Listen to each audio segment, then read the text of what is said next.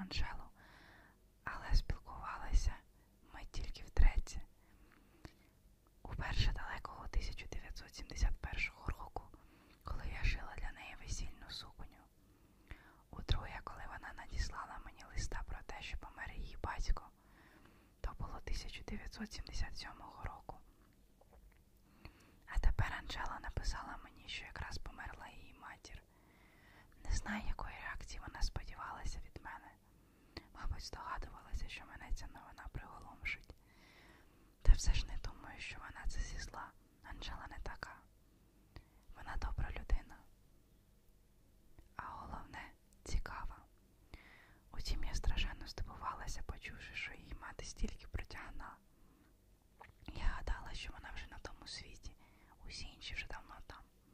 Але чому б мене мало дивувати чиєсь довголіття, якщо я сама чіпляюсь за життя, як рачок до дна човна? Я ж точно не одна така древня пані, яка типає вулицями Нью-Йорку, уперто відмовляючись покидати, покинути своє життя або свою нерухомість. Хоча в її листі найбільше мене вразило останнє речення. Вівіан, писала Анжела, то може тепер, коли моя матір померла, ти могла б розповісти мені, ким ти була для мого батька? Ну що ж, ким для її батька? Лише він міг відповісти на це запитання. А якщо він ніколи зі своєї волі не говорив з донькою про мене, то не мені розповідати їй, ким я для нього була. Зате я можу розповісти, ким був для мене він. Розділ перший.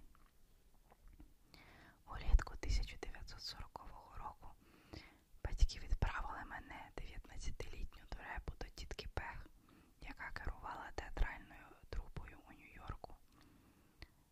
Мене якраз недавно виключили з коледжу Вассера, бо я постійно прогулювала заняття.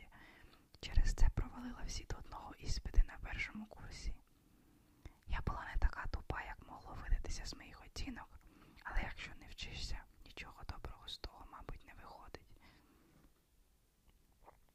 Озираючись тепер на ці роки, я не можу до кінця пригадати, чим займалася весь той час, що його мала проводити на лекціях, але знаючи себе, припускаю, що я була страшенно заклопотана своєю зовнішністю. Того року я намагалася пасмо вгору. Оце я дуже добре пам'ятаю.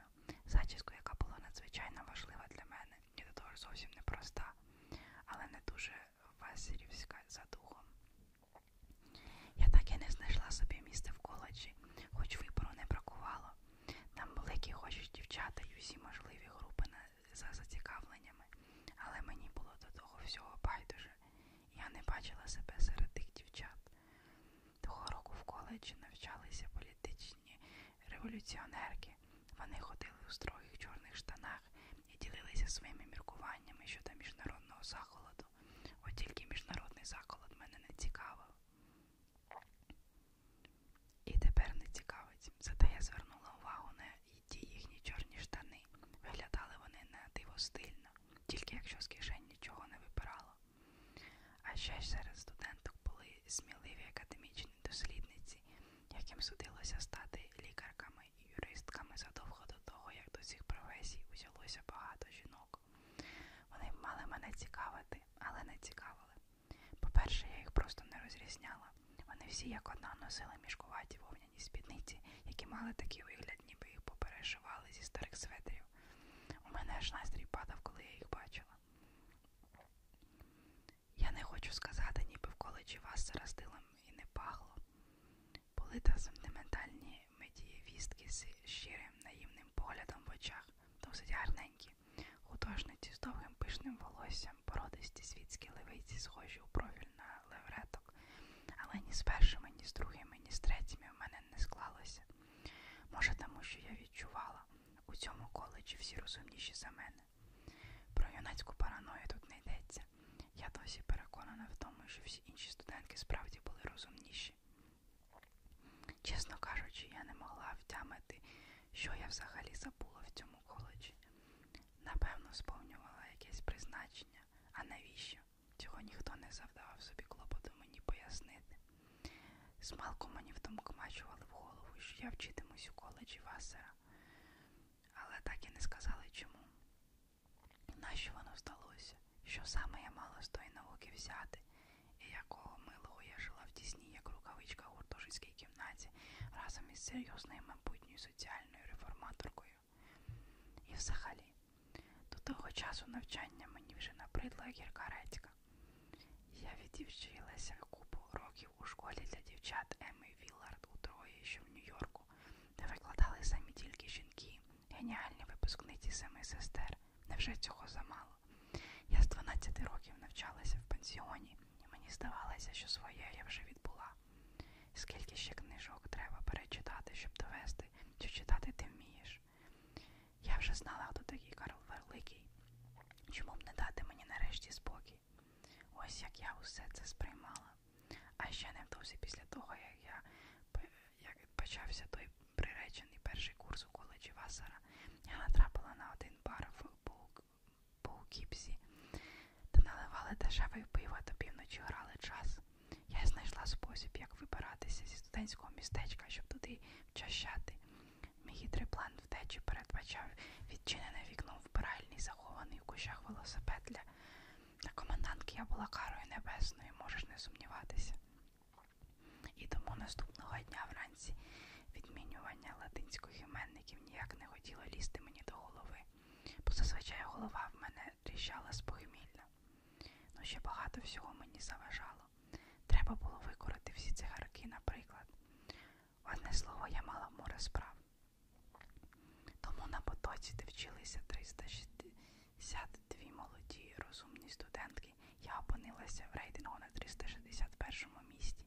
Аж мій тато нажахано запитав: О Господи, а чим тоді займається та, що на останньому? Як виявляється, вона підхопила полімі еліт, бідолашка. Отже, коледж Васара відправив мене додому, цілком справедливо, ну і люб'язно попросив, щоб мене більше там не бачили. Мама уявлення не мала, що зі мною робити. Мої з найліпших часів не були особливо близькі.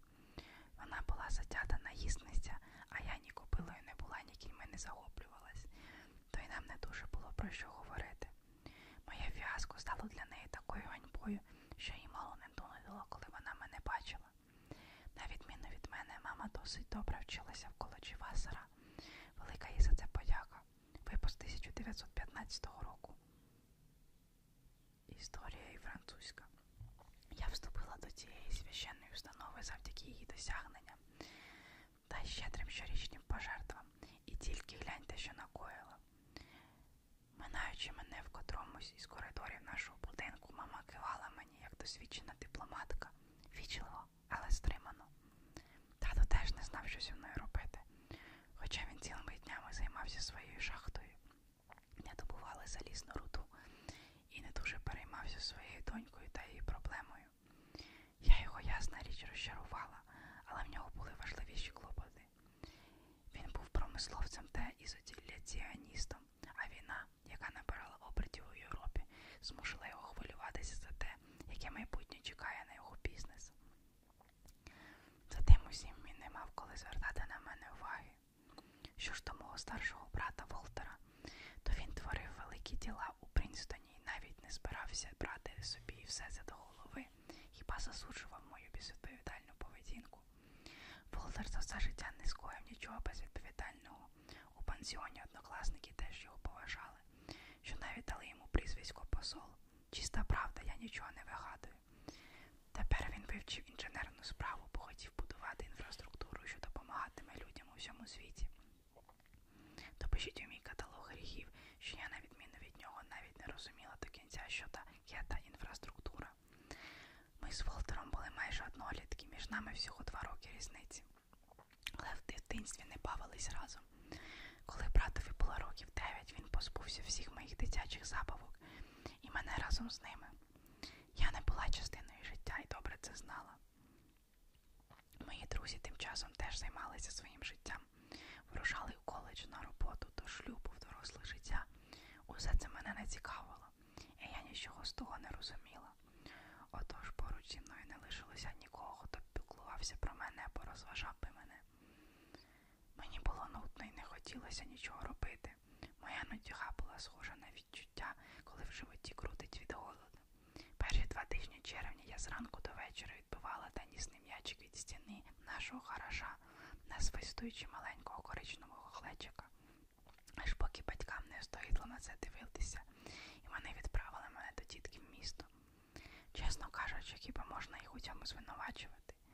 Вони, певно, хвилювалися, що жінок перетворить мене на комуністку або наркоманку. Але краще вже це, аніж слухати, як твоя донька до кінця світу лупитиме тенісним м'ячем об стіну. Ось як я прибула до міста Анджело, і ось з чого все почалося. Мене відправили до Нью-Йорка потягом, і потяг той був просто фантастичний. State Express прямо з Ютіки, блискучий хромований засіб для перевезення несе лугняних доньок. Я чемно попрощалася з мамою і татом і віддала свій багаж носильнику, відчувши себе поважною пані.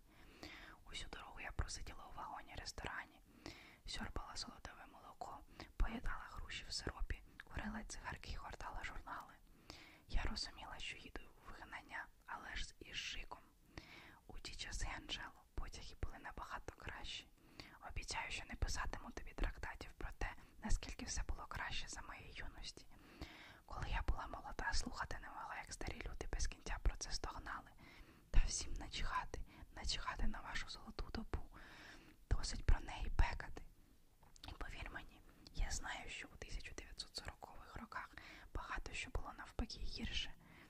Антиперспірантів і кондиціонерів, наприклад, дуже бракувало, тому всі немилосердно смертіли, особливо влітку. А ще тоді жив Гітлер. Однак потяги в ті часи були безумовно кращі. От ти коли востаннє насолоджувалась золотовим молоком і цигаркою в потязі, а? Я сіла в потяг у світло-синій приталеній сукенці зі штучного штовку і жайворонками, жовтий візерунок біля горловини і глибокі кишені з боків. Та суконька так добре мені запам'яталася, бо я, по-перше, ніколи, справді ніколи не забуваю, хто в чому був одягнений. А по-друге, я сама її пошила. І пошила неабияк. Спідниця сягала до середини литки, і це виглядало грайливо і ефектно. Пам'ятаю, що мені так відчайдушно хотілося бути схожою на Джоан Кроуфорд, що я пришила до суконьки додаткові підплечники, хоча не впевнена, що це щось дало. У скромному капелюшку дзвоні та з позиченою мами простенькою, простенькою синьою торбинкою, в якій крім косметики цигарок майже нічого більше не було.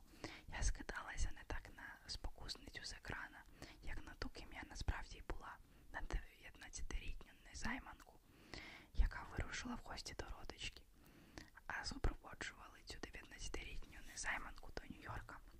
Дві великі валізи, одна з одежею, акуратно загорненою тонкий папір, а друга напакована тканинами, оздобами, швейними причандальними, щоб я могла собі щось собі пошити.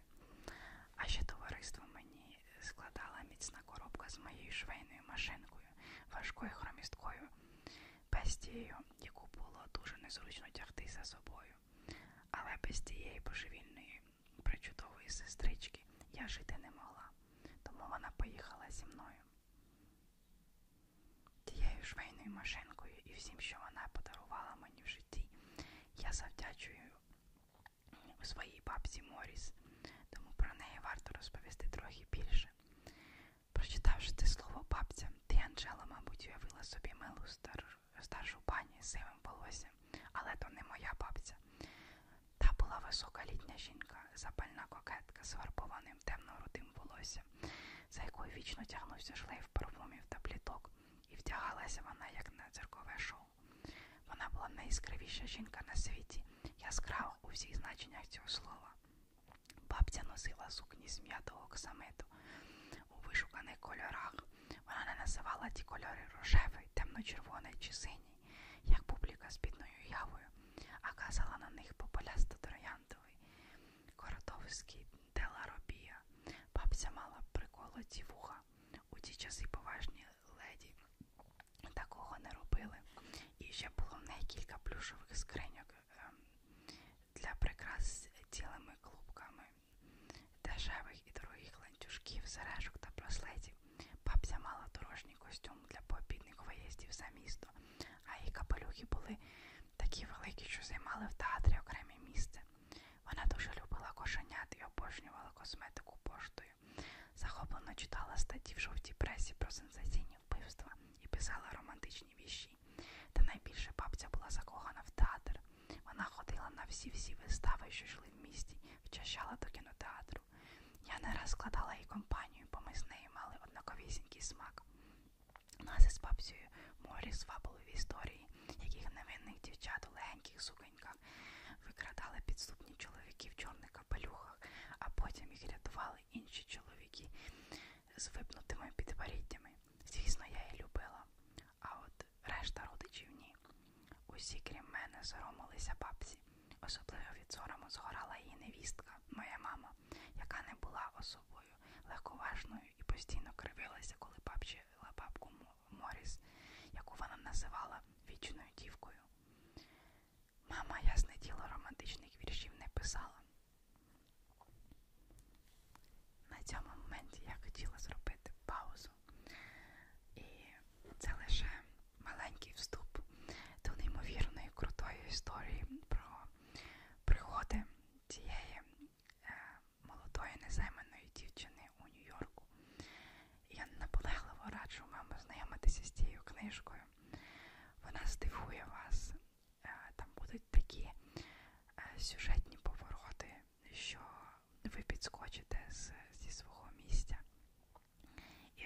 захоплені. І читати цю книжку я вам